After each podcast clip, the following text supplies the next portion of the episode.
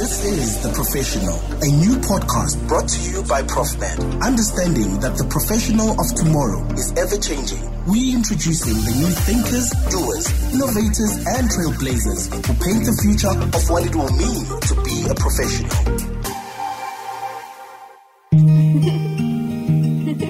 It's a familiar scene. A young couple deeply in love. They want to get married one day, settle down, raise a family. Their parents are thrilled. Their friends can't wait.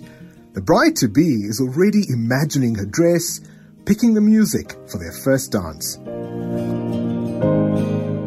But there's something that needs to be settled first.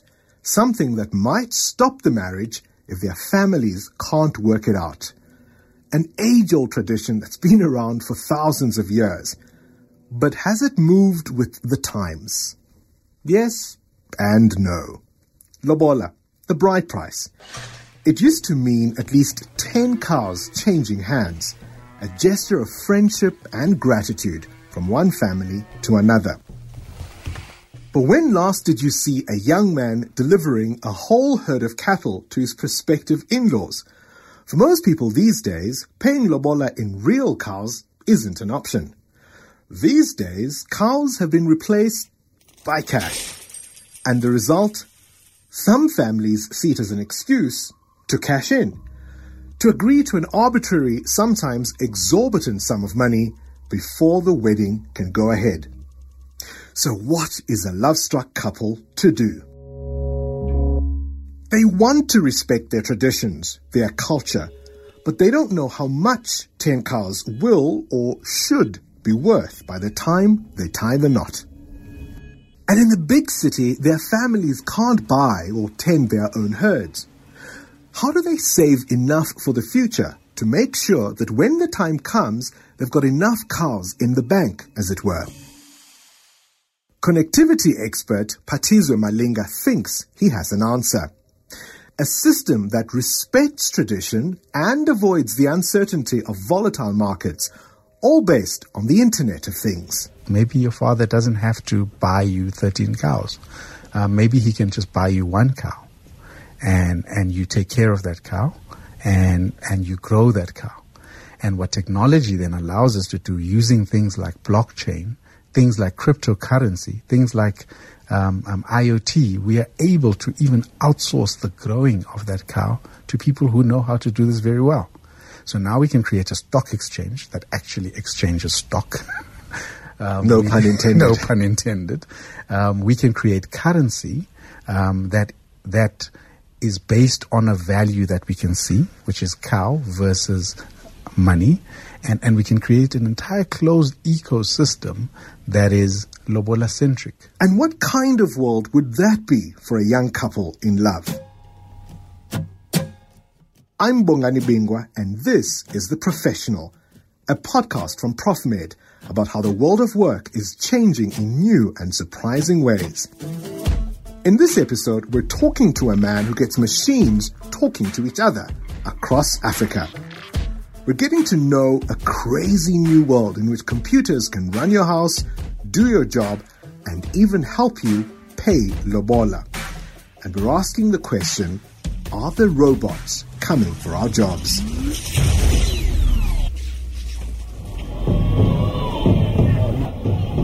When Phathizwe Malinga was a young boy growing up in Swaziland, the internet was only just becoming a thing.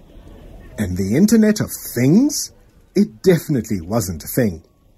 Back then, Phathizwe imagined himself becoming an architect, teasing out form and structure and order with pen on paper. Um, I, I discovered that I could um, draw and I could I could show people my drawings and they had a vague idea of what I drew. Not just a, a, little stick man. Absolutely, which is a big plus.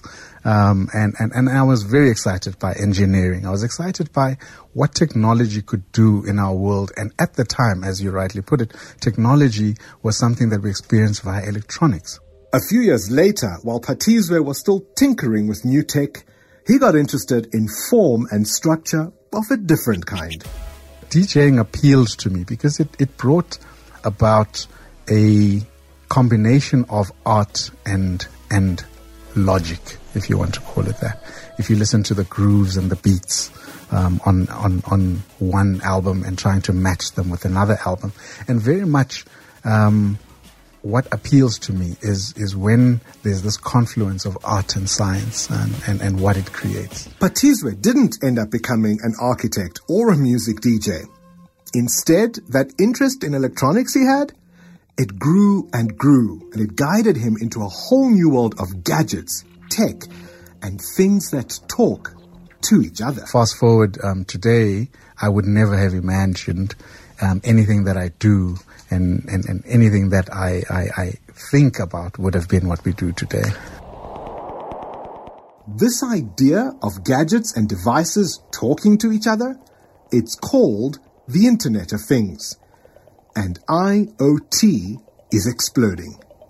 By 2020, more than 30 billion devices are expected to be connected to the Internet, to us, to each other. The guy who we think coined the term the Internet of Things back in the US in 1999 actually prefers to call it the Internet for Things less catchy, but probably gives you a better idea of what IoT is all about. It's basically a giant network of connected devices, things that are able to share their experiences, or in other words, their data, with other things. Your smartphone is part of this network, so is your laptop, your PC, your tablet, or your smartwatch. Got a Bluetooth mouse? Yep, it's also surfing the Internet of Things. But IoT is about way more than phones and computers. These days, it's moving into almost every sector manufacturing, healthcare, transport, agriculture, and your own home. I have a sensor on my door, and every time somebody opens my door, I get a message. That sounds very simple. Um, but imagine having that on a farm um, where the gate that pro- that protects your prized livestock is five kilometers away.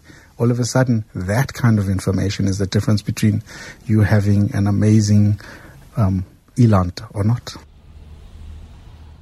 Imagine an evening in the not so distant future. You're just arriving home from a long day at work. As your electric Uber drives itself away, you walk in and the house comes alive. The curtains open, the lights come on, the temperature is perfect despite the warm summer's night.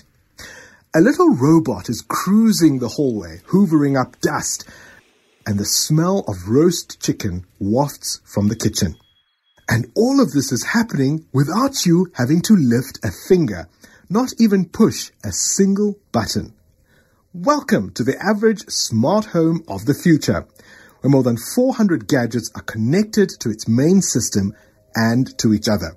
And they do virtually everything for you without you even having to ask. We're still a way off from that reality, but that's where Phathizwe and his company SqwidNet come in. Phathizwe is SqwidNet's managing director, and his company is building an IoT connectivity business that he hopes will help drive innovation throughout Africa. We are a connectivity network. Um, we are a network that is dedicated to connecting things, and these things are IoT things. At its most basic, um, we use technology to try and improve the quality of life, and I extend that to being um, about increasing the life expectancy of Africans. Phathizwe doesn't just want to kit out your smart home for you or make sure your company isn't wasting resources. His mission for SqwidNet and getting all these smart gadgets talking to each other is way wider than that. And the example he uses to explain how the Internet of Things can help drive innovation and progress in Africa? Happy socks. Yep, socks. There is something called the theory of disruption. And the theory of disruption says um, that a company um, will innovate its products um, and must innovate its products because the expectations um, of the market that it serves increase over time. And and a great company um, uses technology to surpass um, their, their, their market's expectations. Um, but most companies just try and keep up with expectations. What that translates to from a, from an African context, um, for a market that doesn't have um, as much value to offer such companies, um, it means that um, these companies cannot focus on improving their products to also meet our needs they have to keep on chasing their current market. Um, um, a person with, with happy socks expects um, better happy socks next year. An African child just expects socks. and the price of happy socks is, is, is means that they can't, you know, participate in the happy socks economy. The disruption theory then says um, new entrants into that industry are the ones who will start addressing what I usually call the unserviced market. The unserviced market is one, let's use the happy socks example, that just needs socks, not happy socks. And the new entrant will build these socks um, to, to as cheaply as possible to service this market that is previously unserviced. But using technology, right, they then improve these socks to probably a point where they start disrupting the actual happy socks. Um, and they start being appealing to the market of actual happy socks wearers who start thinking, hey, this is a bit cheaper. It's got the same patterns, um, and I don't have to pay for that brand. Um, when it comes to Africa, what technology offers us, this, this, this fourth industrial revolution, IoT, um, whatever, whatever exponential technology we can name, is it gives our school leavers, our young entrepreneurs, the people who are looking to adult and find a new um, purpose in life, the opportunity to start servicing this unserviced market with very basic products. Nothing, nothing fancy. But use then this technology to start improving it in such a way that their, their product may become appealing even to the mainstream. And I think that's the leapfrog that we speak about when we think about Africa. Obviously, though, disruption isn't all about socks. Phathizwe believes the Internet of Things could prove to be super useful even in uniquely African and South African contexts as the world moves into what's been dubbed the Fourth Industrial Revolution. That's the name being given to this huge change we're already seeing in the way we work and live, thanks to disruptive technologies like IoT, artificial intelligence, robotics, and virtual reality. The first industrial was really about um, labor it was about, you know, the strongest guy on the block, you know, um, had job security. The second um, um, industrial, industrial revolution. revolution. really brought about managing that labor. We got to this point where we needed this labor to do far more than what one individual could do. The third industrial revolution has been the beginning of the computer age, and we started seeing knowledge. We started seeing knowledge becoming pervasive. We have it in our phones. We have it in our pockets. Um, some argue that we have more computing power in our pockets than we had to send the first person to the moon. I think the fourth industrial revolution at that high level is about moving from having knowledge to managing knowledge. So, so jobs that were knowledge intensive, where you had to go through rigor to get knowledge passed down from professor to student, things like law, um, you are now going to find professionals having to shift how they think about what they'll do when they start adulting, which is rather than managing um, the scripts and the and the best practices and previous cases to to one where you start managing the knowledge and making the knowledge do far more. Okay, so we're already in the beginning stages of the fourth industrial revolution. But we still don't know exactly what that means for you and me or the next generation. We do know that opportunities to earn a livelihood are going to open up in a whole lot of new and unexpected ways. Yet at the same time, as technology advances and the more menial tasks are taken over by robots and automation, the number of actual humans needed in the workforce could drop dramatically. So, depending on which side of, let's call it the collar fence you sit, um, if you're a blue collar, I think I would encourage you to up your skills and get yourself a new kind of um, focus. And of course, if you're on the white collar side, um, you're probably going to move from doing to managing.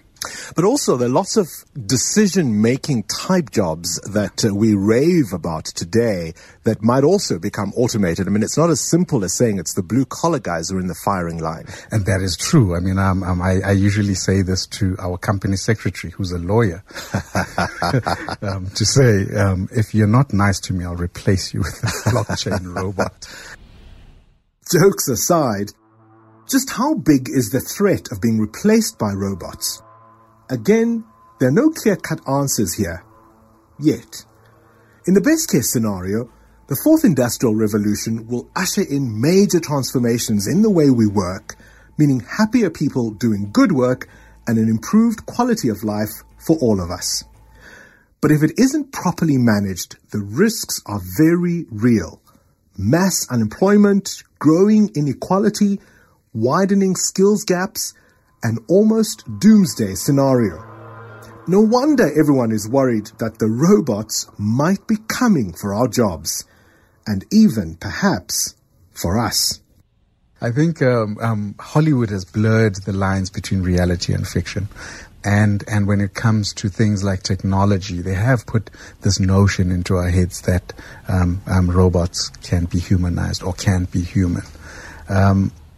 I don't know if I believe that now or in a hundred years. Maybe I'll be wrong in a hundred years. But one of the thoughts that I ran through that, that put it very crystally clear for me was, um, could you teach a robot um, to be a mother?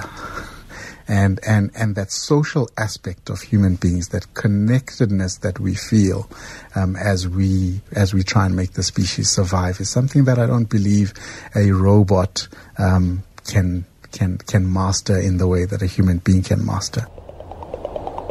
So the robots aren't going to be raising our kids for us anytime soon, but they are going to be an integral part of the next generation's lives and our own. Phathizwe and SqwidNet are trying to forge new low-cost connections between man and machine that help us in our daily lives and fit the African context. The solutions they work on can be very simple or very complicated. And the problems they're tackling can be brand new, just like the tech they use, or steeped in tradition. And that brings us back to where we started the story of a love struck couple trying to figure out a way to pay Lobola. I thought, as an African, um, a from a from a traditional point of view, you know, we think about Lobola as as as something that needs to be modernized, um, but the but the traditionalists don't want it to be modernized. But but yet technology marshals it on. Technologies come in because we've replaced these cows um, with money because money is convenient and money is a technology. Um, but what does that mean then in terms of our values or in terms of our culture, especially um, because the macroeconomic factors mean we can't dictate the price of um, our currency. So as a young man going from 18 to say you get married at 30, how do you save if your currency may be devalued by the time you get 30. Um, do you save double? Do you save three times the amount? Right, because um, once upon a time, 10 head of cattle were physical things that you could touch and feel. Things. If that price goes up or down uh, in a world that's uncertain, what does the future look like? Absolutely, and and you can measure the value, you can touch the value. Um, what the Internet of Things allows us now to all of a sudden do is it allows us to track our livestock. The people that were trying to track the livestock were just doing it from a is the cow pregnant or not? You bring it to Africa, we think, can this thing tell us where the cow is? And now we're moving into this world of saying, oh wait, we can prove there's a cow. That means we do not have to save more than if you need 13 cows to get married. I do not need, I just need to save 13 cows. But then we can complicate that and say, can we use this technology to grow our livestock? And that's where Phathizwe's idea of a literal stock exchange comes in. This approach of his to find ways of harnessing the Internet of Things to solve uniquely African problems, he believes, is just the beginning. What he really wants to see is the continent developing its own version of Silicon Valley, focused on big data instead of computers. how Silicon Valley came to being um, was about knowledge. And a, a, computer can process data and therefore can process knowledge. And that's why we have that, that, that construct called Silicon Valley. And, and, and Taiwan and everything in Asia um, um, used and, and leapfrogged their industries um, to create things like Silicon Valley. In the fourth industrial revolution, it will be about managing that knowledge. So it's a world where it becomes one where your ability to creatively um, navigate through unstructured data unstructured big data and find meaning and find patterns, patterns that improve the quality of life, um, will be the creation of the new Silicon Valley. So when I think about Africa and I think about us trying to solve our problems, we, through necessity, um, are exposed to and can see and can connect things that a person from a developed world can't connect. And, and, and so we'll see the birth of, I don't know, algorithm valley. What's the, what's the unit of measure of an algorithm? Pattern, pattern valley. The exciting part about this IoT revolution is that it's already starting to happen. Phathizwe has tons of examples from how the Internet of Things is helping hospitals save millions of rand simply by monitoring their water usage, to how a device that was meant to monitor cattle water troughs is now being used to track the migration of baboon troops. But one of his favorite stories, one that makes his eyes light up, is that of a young boy in Kenya's capital, Nairobi, who has a sibling who can't hear properly. Uh, and that sibling um, struggles to communicate um, with his family. Um, luckily for him, he has learned sign language, but his family hasn't, and so he finds himself being being the conduit um, for his for his um, sibling. And if he's not there, his sibling struggles to communicate. And this individual exists today, and he invented um, a technology that translates sign language into voice, into speech. Um, and I think the difference between that boy and us growing up is this is the only world that he knows. It is a world where the context has been a challenging one and the technologies that he has available to him have been abandoned. And I think when I think about our children and where they're going, um, they don't have the hang up. They, they will be the natives of 4IR, where we struggle to understand what is possible. That's all that they can see based on, on the problems that they live with every day. That kind of organic growth, an approach to problem solving with a distinctly African flavor, that's the kind of innovation Phathizwe wants to see more of in South Africa and across the continent. And the only way for that to start happening is for the Internet of Things to take hold. In the years that we've been in business, we've we've tried to ask ourselves what at the most core of it what can you not not have for you to have the Internet of Things? And we've kind of come up with a, a phrase that we call the ABCD of IoT. Yes. And that is because we think at the very the very least that you should have is you should have an application to view the data, backend to store the data, connectivity for the data to get to you, and then some kind of device that you attach to the asset that will generate the kind of data that makes you make a better decision, whether you are a manager or a, a let's call it civilian. And for Phathizwe, this drive to get to grips with the ABCs of IoT has always boiled down to one thing. The amount of happiness um, that you can you can generate once you master these tools and the and the things that they can do, um, not just for an individual, but but at, at a aggregate and exponential um, um, um, breakthrough, um, I could see the potential of. And it's that potential for happiness that Phathizwe believes will help change the world. You've been listening to The Professional, a podcast from ProfMed about how successful South Africans are helping to redefine the world of work in the 21st century.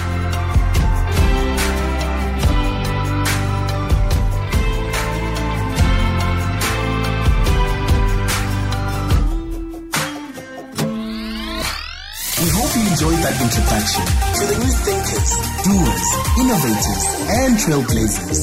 Paint the future of what it will mean to be a professional. The Professional is a new podcast brought to you by ProfMed. We understand that the professional of tomorrow is ever changing.